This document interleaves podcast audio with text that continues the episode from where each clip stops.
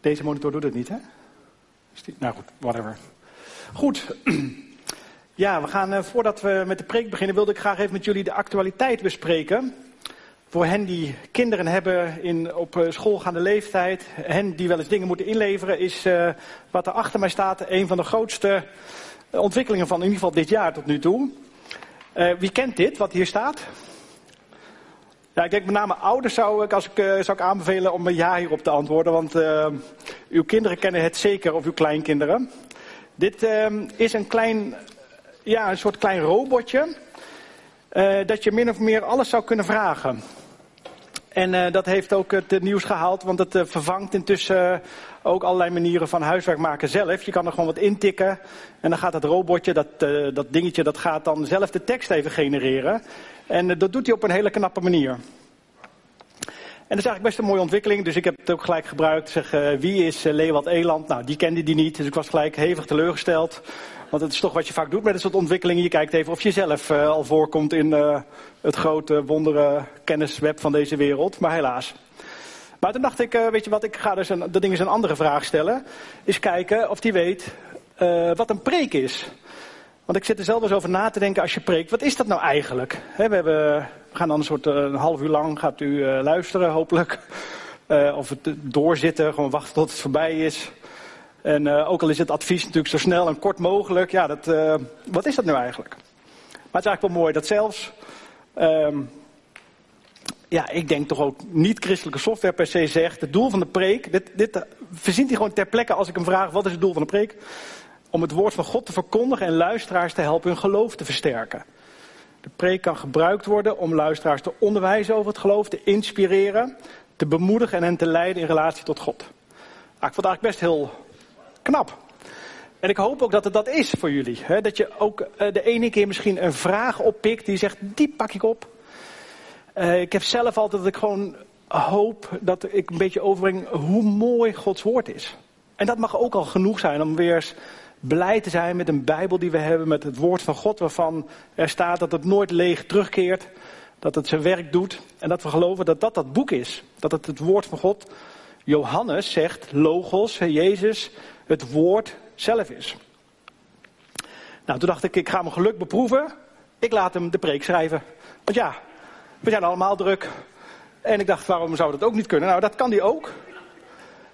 Schrijf een preek, en ik wil dat graag hebben vanochtend over de Samaritaanse vrouw. Dus ik denk, schrijf een preek over de Samaritaanse vrouw. En het gekke is dat hij nog gaat, hij gaat nog schrijven ook. Dit is wat hij zegt. Lieve gemeente, vandaag willen... Nou, en dan gaat er een hele tekst plaatsvinden. Dus als u vanaf nu ooit denkt dat er een slechte preek gehouden wordt, dan moet u gewoon even vragen waar die vandaan komt. Want het kan natuurlijk zomaar, ja, dit is hoe het vanaf nu het vak van preken zal veranderen. Dus beste oudste, ik zou goed opletten wat er gebeurt vanochtend. Ik had het ook serieus gedaan als niet ja, het een beetje slap is. Want we gaan het hebben vanochtend over de Samaritaanse vrouw. En uh, nou, de, de, dat, dat stukje software, dat weet ook best wel te vinden dat het dan gaat ergens over. Maar de conclusie is, en ik geef u die vast gelijk, het laat zien het verhaal over liefde acceptatie. En dat het heel belangrijk is om mensen te accepteren. En dat geloof ik ook. Maar ik geloof toch niet helemaal dat het het hele verhaal is. Dus vandaar dat ik uh, toch nog iets langer nodig heb uh, om u dat vanochtend te vertellen. Ja, die Samaritaanse vrouw, dat is eigenlijk wel mooi. Johannes, we gaan het zo lezen, het verhaal. Het staat in het begin van Johannes. Johannes is de enige die erover schrijft, over dit bijzondere verhaal van een ontmoeting met Jezus en een vrouw bij de put. En um, Johannes heeft nog niet zo heel veel verteld over de Heer Jezus. Er is een uh, bruiloft te Cana, er is uh, de reiniging van de tempel en er zijn er eigenlijk twee gesprekken. En er is de roeping van de discipelen. En de eerste paar discipelen worden geroepen. En op een gegeven moment heb je dat uh, Filippus uh, geroepen wordt en dat hij Nathanael roept. Helemaal in het begin van Johannes. En, en Nathanael die uh, zegt, nou zou er nou iets goeds kunnen komen uit Nazareth? Daar geloof ik toch niks van. Als die meegaat naar Jezus. En dan zegt Jezus, maar ik heb je wel gezien. Die zat bij de olijfboom. Die zat onder de, onder de boom, onder de olijfboom zat je. En dat is voor Nathanael een enorme schok. Dat de man die die ziet, waarvan hij denkt, ja, het is een aardige spreker, in één keer uh, iets weet van hem, wat helemaal niet te weten valt. Je zou ook kunnen zeggen ongelovige Nathanael. Het is eigenlijk wel grappig hè, dat we het wel over Thomas altijd hebben. Maar dit is ook wel een mooi staaltje als u dat wil lezen. Twee hoofdstukken voor Johannes 4 staat dat verhaal over dat Jezus um, met Nathanael dat gesprek heeft. Ongelovige Nathanael. We komen er zo nog heel even op terug. Maar we hebben dus eigenlijk in het begin van Johannes hebben we twee uh, bijzondere ontmoetingen, heftige ontmoetingen, heftige gebeurtenissen. Uh, hij, Jezus zet een hele bruiloft op de kop. Jezus zet het hele tempelplein op de kop. En dan heeft hij twee gesprekken. Eerst met uh, Nicodemus en dan het verhaal van wat we gaan lezen. Het gesprek met de vrouw uit Samaria of Samaria zoals we het kennen. Nou, we gaan het even lezen. Het is een wat langer verhaal. Um, maar daar komen we vast doorheen. En ik heb uh, niet uh, de preek of de tekst uh, geprojecteerd, want Hans-Peter Bolly zei al pas geleden tegen u. Het is natuurlijk fijn dat u allemaal een Bijbel meeneemt, dus daar bent u vast aan gewend inmiddels. Um, maar ik dacht, ik zet even neer een beetje de, de sfeertekening van hoe het was. waar dit plaatsvindt. En ik, het grappige is, dit is een foto uit 1900, nog wat. Maar de, je zou je zomaar de sfeer van dit verhaal en de plek kunnen voorstellen. Die weg die daar loopt is ook zo'n beetje de enige weg van Jeruzalem naar het noorden, waar dit verhaal van de Samaritaanse vrouw plaatsvindt. En ik denk het is wel eens goed om ook al te beseffen dat het natuurlijk ook, het, heeft, het is ook gewoon, het is echt gebeurd. Ik, ik heb wel eens dat die verhalen een soort uh, een plekje geven, oh ja, iets met, oh ja, Jezus dit en dan ging hij daarheen. Maar dit is ongeveer hoe het eruit zag. Um, dit is overigens ook die berg de Gerizim, waar uh, de Samaritanen altijd hun aanbidding hadden. Ik weet niet of je dat verhaal een beetje kent, we, we gaan er zo een beetje op in, maar uh, zij hadden een eigen plek. Dat was dan de berg, ja, voor Nederlandse begrip een berg, een stevige heuvel, 800, 900 meter hoog. En dit is die plek waar dat ongeveer plaatsvindt. Zullen we lezen in Johannes 4? We gaan lezen in Johannes 4, vers 3. En ik heb uh, de nieuwe Bijbelvertaling daarvoor gebruikt. Nou, Jezus in vers 3, Johannes 4, derde vers staat dan: Jezus verliet Judea en ging naar Galilea. En daarvoor moest hij door Samaria heen. Zo kwam hij bij de stad Sigar, dicht in de buurt van Sichem, dicht bij het stuk grond dat Jacob aan zijn zoon Jozef had gegeven. Waar de Jacobsbron ook is. Jezus was vermoeid van de reis en hij ging bij de bron zitten. Het was rond het middaguur. Dat is interessant. Um, de oorspronkelijke tekst zegt eigenlijk het zesde uur. Uh, tegenwoordig gaan we er dan zo makkelijk van uit dat dat een middaguur zou zijn, maar um, daar zou je nog wat van kunnen vinden. Want het is eigenlijk onwaarschijnlijk dat Jezus door het heetst van de dag um, daarheen gelopen zou zijn. Maar goed, komen we zo nog even op terug. Kwam een Samaritaanse vrouw water putten. En Jezus zei tegen haar, geef mij wat te drinken. Zijn leerlingen waren namelijk naar de stad gegaan om eten te kopen. En de vrouw antwoordde, hoe kunt u als Jood mij om drinken vragen? Ik ben een Samaritaanse. Joden gaan namelijk niet met Samaritanen om. Jezus zei tegen haar, als u wist wat God wil geven en wie het is die u om water vraagt, zou u hem erom vragen. En dan zou hij u levend water geven. Mijn heren, zei de vrouw, u hebt geen emmer en de put is diep. Waar wilt u dan levend water vandaan halen? U kunt toch niet meer dan Jacob, onze voorvader. Hij heeft ons die put gegeven en er zelf nog uit gedronken. En ook zijn zonen en zijn vee. Jezus antwoordde, iedereen die water drinkt, zal weer dorst krijgen. Maar wie het water drinkt dat ik hem geef, zal nooit meer dorst krijgen. Het water dat ik geef, zal in hem een bron worden. Waar het water opwelt, dat eeuwig leven geeft. Geef mij dat water, heer, zei de vrouw. Dan zal ik geen dorst meer hebben. En hoef ik ook niet meer hierheen om water te putten. Toen zei Jezus tegen haar, ga uw man eens roepen. En kom dan weer terug. Ik heb geen man, zei de vrouw. U hebt gelijk. Als u zegt dat u geen man hebt, zei Jezus, u hebt vijf mannen gehad. En degene die u nu hebt, is uw man niet. Wat u zegt is waar. Daarop zei de vrouw, ik begrijp dat u een profeet bent. Heer, onze voorouders vereerden God op deze berg. En bij u zegt men dat in Jeruzalem de plek is waar God vereerd moet worden. Geloof me, zei Jezus, er komt de tijd dat jullie nog op deze berg, nog in Jeruzalem de Vader zullen aanbidden. Jullie vereren wat je niet kent. Wij vereren wat we kennen. De redding komt immers van via de Joden. Maar er komt een tijd, en die tijd is nu gekomen, dat wie de Vader echt aanbidt hem aanbidt, vervuld van geest en waarheid. De Vader zoekt mensen die hem zo aanbidden. Want God is geest, dus wie hem aanbidt, moet dat doen vervuld van geest en waarheid. De vrouw zei, ik weet dat de Messias zal komen. Dat betekent gezalfde. Wanneer hij komt, zal hij ons alles wel vertellen. Jezus zei tegen haar, ik ben het. Degene die met u spreekt. Op dat moment kwamen de leerlingen terug en ze verbaasden zich erover dat hij met een vrouw in gesprek was. Toch vroeg niemand, waar bent u op uit? Of waarom spreekt u met haar? De vrouw liet haar kruik staan, ging terug naar de stad en zei tegen de mensen, kom mee, er is iemand die alles van me weet. Zou dat niet de Messias zijn? Toen gingen de mensen de stad uit naar hem toe. Tot zover maar even. Ja, een mooi verhaal over Jezus die op, denk ik, ook een best bijzondere plek um, dit gesprek heeft. En ik wilde eigenlijk drie punten uit gaan halen. Uh, ik ga drie dingen met jullie behandelen. Oud zeer, meneertje zonder emmer en een onverwachte evangeliste. Dat zijn eigenlijk de drie dingen die ik graag wil bespreken uit dit fantastisch mooie verhaaltje. Ja, want de plek waar we zijn is wel even van belang. Uh, Jezus gaat uh, op weg naar Sichem, Sigar, het dorpje wat er vlakbij ligt, nadat het uh, vakkundig is verwoest. Uh, nog niet zo lang trouwens voor deze tijd. en daar ontmoet hij deze vrouw. En al een tijdje in mijn preken volg ik bijzondere ontmoetingen van Jezus met, met mensen. Om te kijken van wat is eigenlijk het effect als Jezus uh, mensen ontmoet. We hebben het eerste keer gehad over Anna in de tempel. Over de mensen in Capernaum die hem bijna na een ontmoeting van de klif wilden gooien. We hebben het pas geleden gehad over Zacchaeus. Een onverwachte ontmoeting van Zacchaeus in de boom en een, en een levensveranderende ontmoeting met Jezus. Belangrijke, ontmoetingen en ik geloof ook echt met de kernvraag: wie zeg jij dat Jezus is? Wie zeg jij dat Jezus is.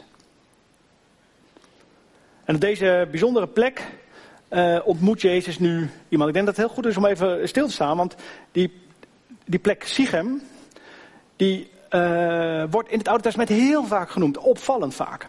Dit is een plek waar Abraham was toen hij voor het eerst het land binnenkwam. Jacob is geweest, Jacob een stuk land heeft gekocht. Jozua is geweest. Um, het graf van Jozef is. Zelfs Jerobiam in de tijd dat er uh, koningen kwamen, uh, zich daar uh, vestigden. Een historisch fantastisch belangrijke plek. Je zou zeggen een plek waar Joden graag zouden zijn. Waar het niet dat er in de loop van de tijd ontzettend veel oud zeer is ontstaan tussen Samaria, dus eigenlijk het, dat stuk waar, waar dit allemaal in plaatsvindt, en en Juda eigenlijk, hè, de plek rondom, rondom, uh, Israël, rondom Jeruzalem. Ik laat het nog even zien. Dus eigenlijk dat gele, waar de Joden momenteel wonen in dit verhaal. En dan eigenlijk dat hele blauwe stuk wat voor een deel dus wordt bewoond door Samaritanen. En die, en die ruzie tussen die twee volken, die is al best wel oud. Want sinds dat het ingenomen werd in een voor hen dus ook oud verleden, honderden jaren hiervoor kwamen de Assyriërs het land overvallen, um, waren die een beetje van elkaar gescheiden geraakt. Waren ze zelfs een beetje in onmin met elkaar gaan leven. De, hen die er nog leefden waren een beetje een soort volksgeloof gaan aanhangen.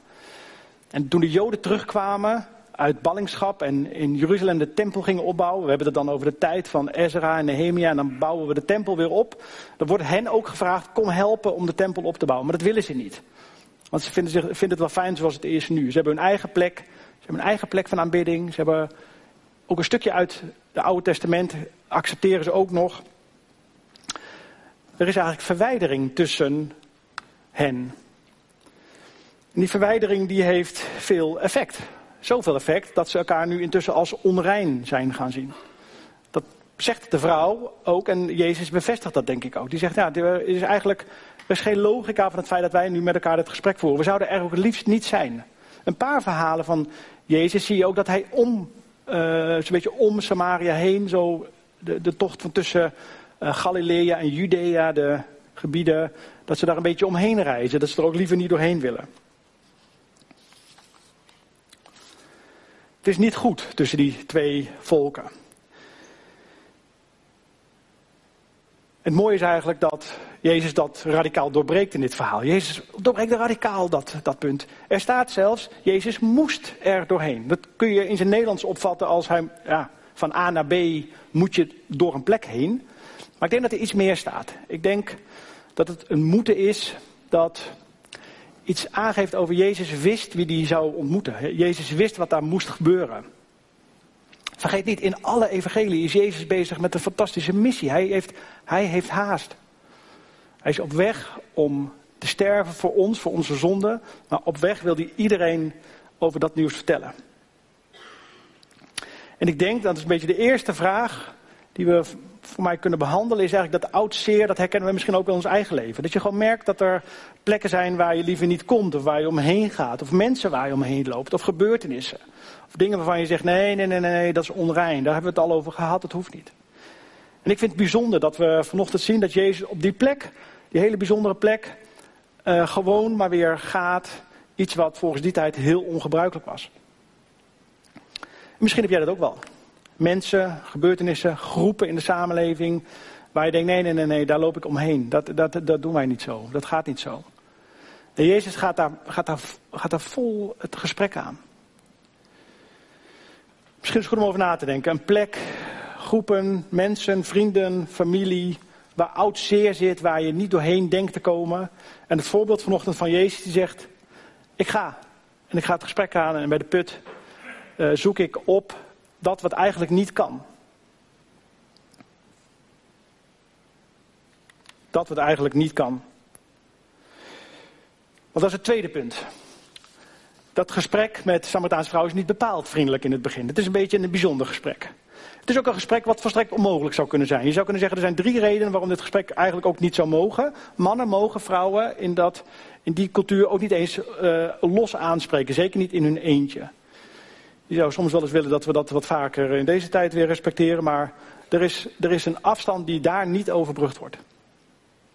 Jezus mocht als Jood ook al helemaal niet met Samaritaners praten. De, de geldende Joodse wetten waren gewoon dat Samaritanen onrein waren. En dat betekent dat je daar niet uh, uh, in de buurt mocht komen. Laat staan dat je water uit hun kruik zou mogen drinken. Dus dat was ook nog een, een, een echt een shock. Dat zie je ook als de uh, discipelen terugkomen. Dan zie je dat ze een soort van. Huh? Wat gebeurt hier? Maar niemand durft te vragen wat er eigenlijk gebeurt. Dat is eigenlijk heel bijzonder. En een rabbi, Jezus is een rabbi, dus leermeester praat al helemaal niet met een vrouw. En het grappige is dat over die vrouw, ik weet niet hoe u dat vergaat, als ik het heb over de Samaritaanse vrouw, dat heel veel mensen denken misschien, ja, dat is de, dat, dat, ja, die met al die, die, die mannen heeft gehad. Een beetje het sletje van de, van de buurt waarschijnlijk of zo. En die wordt helemaal uh, genegeerd door iedereen. En die zit daar in haar eentje zielig bij de put. Ik weet dat niet helemaal of dat, of dat ook in de Bijbel staat. Ik denk dat er staat dat zij inderdaad een aantal keer een man heeft gehad. We weten gewoon niet, het zou eh, zeer ongelukkig zijn dat ze vijf keer weduwe zou zijn geworden. Um, maar het punt is dat straks we zien dat zij het, dorp binnenrent, de stad binnenrent en dat iedereen haar getuigenis aanneemt. Dus ik vraag me af of, ze, of het wel klopt dat ze zo verstoten vrouw zou zijn. Um, er zijn ook wel uitleggingen die zeggen dat het ook niet het zesde uur in de Joodse telling is, midden op, het, midden op de dag, wat onwaarschijnlijk zou zijn, omdat dan ook Jezus midden op de dag zou gereisd moeten hebben, maar meer aan het einde van de dag. Dat dit gesprek gewoon plaatsvindt en dat zij er gewoon is. En dat ze bezig is water te putten. Uh, en dat Jezus daar komt. Dus het is eigenlijk wel uh, soms, dat je soms ook vanuit de kinderbijbel hebt wel eens het gevoel beelden krijgt die misschien als je gewoon de Bijbel goed leest, uh, misschien ook nog wel of onduidelijk zijn of misschien net wat anders liggen. Maar belangrijk is dat het gesprek een beetje onhandig gaat. Jezus zegt op een gegeven moment, geef mij te drinken. En dan, dan reageert ze een beetje, je, ja, ons ontgaat denk ik een beetje de ironie, maar je zou kunnen zeggen, meneertje zonder emmer. Hoe, wat denkt u wel niet dat dat allemaal dan gaat? U, u heeft toch ook niks? Bent u soms meer dan Jacob, zegt ze ook nog. Hè? Dit gesprek zou ook wel eens hier afgelopen kunnen zijn. Nou, het wordt even niks. Maar Jezus zegt iets heel moois. Ik heb levend water voor je, zegt hij. En dan reageert ze ook weer. Is een beetje dommig, maar dan zegt ze, oh wat fijn. Dus levend water, hè, dat, dat werd in die tijd als stromend water gezien. Dus dan had je niet eh, zo'n zo'n dode bak met zo van het vieze water, brak water, wat er dan ligt in de hitte. Maar levend, stromend water. Fijn, heeft u ergens dan iets wat ik niet heb? Oh, fijn.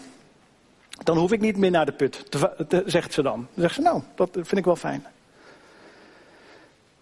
Ze is in ieder geval praktisch bezig. Nou, er is iemand hier die me wat helpt. En Jezus draait daar. Ik zou zeggen, dit is ook een goede reden om het gesprek hier ongeveer te beëindigen. Maar Jezus draait dat gesprek heel mooi. Jezus zegt: roep uw man er eens bij. Je zou kunnen zeggen, dat gaat hij doen omdat hij dan weet wat er gaat volgen. Of hij wil gewoon dat het gesprek een breder gesprek wordt. Maar belangrijk is dat ze herkent dat daar wat is. En daar is ze ook eerlijk over. Ik heb vijf mannen gehad. De man waar ik nu ben, is mijn man niet. Maar ze legt wel in één keer de link. Ze zegt, hé, hey, die weet veel. Die weet echt iets van mij. Oh, ik heb ook nog andere vragen. Daar denk ik ook best bijzonder, want ze weet heel veel van de Bijbel, van het Oude Testament. Want ze zegt, oh, nou ik weet dat u echt een heel bijzonder iemand bent. Weet u soms iets over dit, waar ik moet aan bidden? Denk dat ze eigenlijk wel een gelovige vrouw is. Ze is bezig met dit soort vragen. Het is eigenlijk ook wel mooi dat je merkt, soms zijn die vragen over begrippen of over hoe zit dit? Is een soort reflex als we het hebben in de kerk over dingen. Het is een beetje een veilige vraag. Het is nog een beetje op afstand. En Jezus zegt dan ook, daar gaat het helemaal niet om. Dat gaat het helemaal niet om. Niet in een berg of in een tempel, maar aanbidden in geest en in waarheid. Nou, dan, dan, dan vind je het helemaal wel dichtbij komen. Dan zegt ze, nou, dat vind ik nog een beetje moeilijk. Ik wacht wel tot de Messias komt. Ik, het, fijn dat we dit gesprek hebben, maar ik, ik, ik denk dat ik nog even wacht tot, tot er iemand is die er echt iets van weet. Want dit, we, we hebben het er later wel over, zegt ze dan. In veiligheid. In een, in een antwoord waarbij je niet heel erg dicht komt bij waar Jezus mee bezig is. En in de eerste keer in het evangelie van Johannes zegt Jezus wie die is. Dan zegt hij, ik ben die Messias. Ik ben diegene waar je dan van gelezen hebt. En ik denk dat ze wel uh, teksten had waaruit ze echt de verwachting had dat er inderdaad iemand zou komen. Het is niet de eerste keer dat we, al zou je Jezus zelf tegenkomen, dat je het niet herkent. Dat je denkt, ja nee, maar ik, ik, ik moet nog wachten op iets. Nee, maar ik, ik, wacht nog op een, ik wacht nog op een echt woord van God. Ik wacht nog op zus, ik wacht nog op dat. En Jezus zegt, maar ik, ik ben het. Hij gebruikt denk ik de termen Yahweh, ik ben die ik ben verwijzing naar het feit dat hij God en mens tegelijkertijd is, maar volledig God. En dat is eigenlijk voor haar wel een enorme sprong in de zin dat ze in één keer beseft dat ze gezien en gekend is. Het is hetzelfde als Nathanael, waar ik het net al even over had. Die opeens Jezus herkent omdat hij iets weet wat eigenlijk niemand kan weten die iets weet. En, en of dat nu iets simpels is, soms is het zo simpel als dat Jezus weet dat je onder een vijgenboom zat. Soms is het zo complex als dat hij weet van dingen die in je hart of in je leven spelen die niemand weet. Niemand kan weten. Het is eigenlijk bijzonder dat Jezus een, een, een, iets kan veranderen in je hart. Soms ook omdat, hij gewoon, omdat je het gevoel hebt, er is iemand die me echt kent. Bij Nathanael was het niet afkomst of theorie. En bij deze Samaritaanse vrouw is het ook niet dat hij zoveel weet over de tempel of over de Heilige Geest of over levend water. Dat is natuurlijk dat is later voor haar heel belangrijk. Maar waar ze van verandert is het feit dat ze zegt: Ik ben, ik ben gekend. Wie zeg jij dat ik ben? Maar we merken ook dat Jezus ons vertelt wie wij zijn. Ik denk dat de Samaritaanse vrouw merkt, hij weet echt wie ik ben. Misschien heb je het wel nodig dat je vandaag weer eens beseft dat Jezus je gewoon bij je naam noemt en, en bij de feiten noemt die in jouw leven gewoon uh, realiteit zijn. Of die mooi of lelijk zijn. Of ze succesvol of onsuccesvol zijn. En dat je merkt, oh ja, Jezus weet dat. En dat alleen is denk ik iets waar je van mag beseffen, dan heb ik te maken met de God van hemel en aarde die zo dichtbij me komt. Je hebt het liedje van Hillsong, hè? Who You Say I Am. Wat zegt Jezus over mij?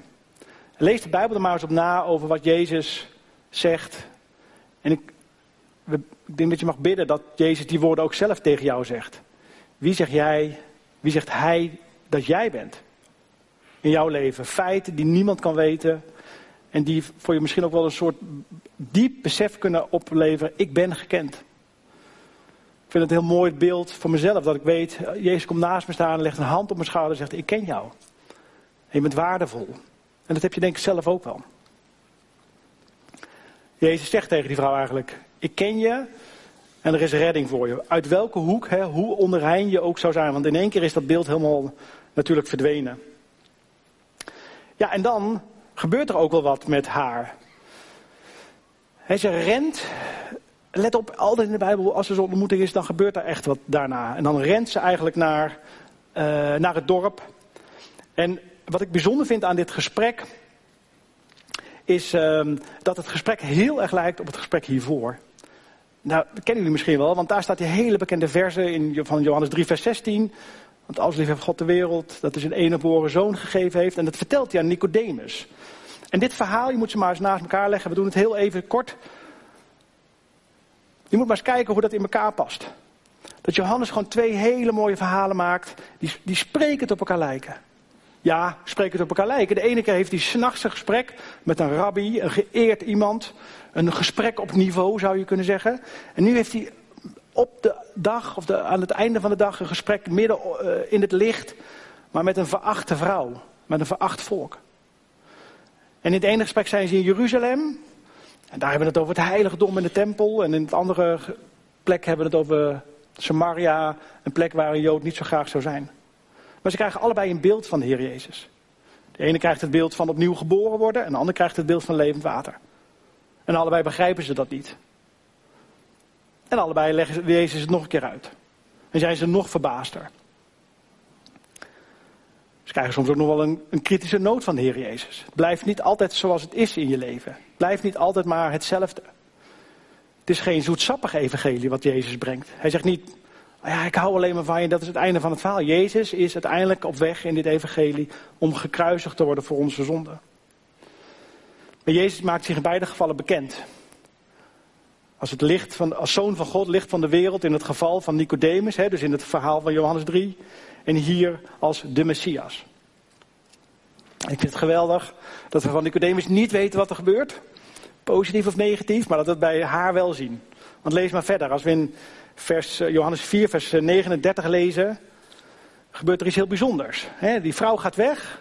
En als ik uh, hoofdstuk 4, vers 39 lees, in de stad kwamen veel Samaritanen tot geloof. In hem, dus in Jezus, door het getuigenis van de vrouw. Hij weet alles van mij. Dat is haar getuigenis.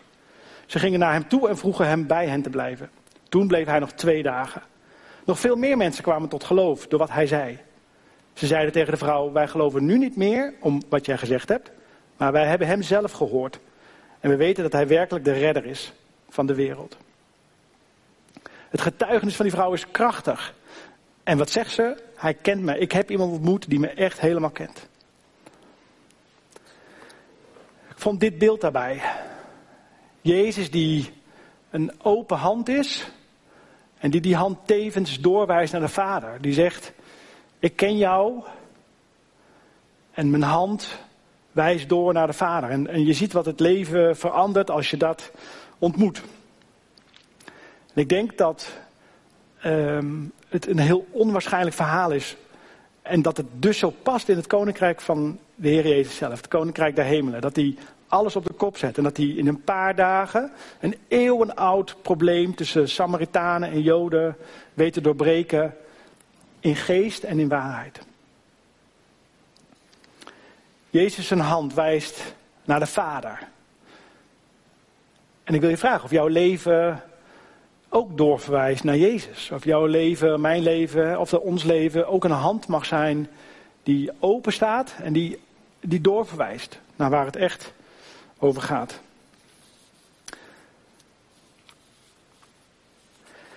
Ik wilde afronden met de gedachte wat deze plek eerder al voor mooie vragen had. Want dezelfde plek waar we zijn, op deze berg, is de plek waar Jozua het volk een keer ook deze vragen eh, stelt. Jozua roept aan het einde van Jozua, dit is dus honderden jaren voor dit moment, bij elkaar om te zeggen, het is tijd dat we kiezen. Jozua ziet dit als een, een beetje een afscheid En hij zegt wel dan, vrees de Heere en dient hem oprecht en trouw. Doe alle goden weg die uw vaderen gediend hebben aan de overzijde van de regie, uh, rivier, de Jordaan, en in Egypte. En dien de Heere.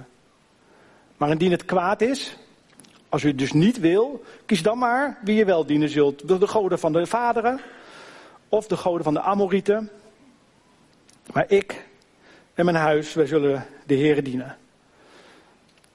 Dus eigenlijk de vraag van vanochtend. op diezelfde plek waar, waar deze indringende vraag gesteld is, mogen we die vraag misschien beantwoorden. Hoe zouden wij reageren? Willen wij de Heer Jezus op een veilige afstand houden met goede, inhoudelijke vragen? Of laten we hem toe om hem iets aan te wijzen in ons leven waarvan we zeker weten dat hij alleen dat kan weten en ook het alleen kan heel maken? En ik hoop dat we met elkaar zullen beleiden. Ik en mijn huis, wij zullen de Heer dienen. Amen.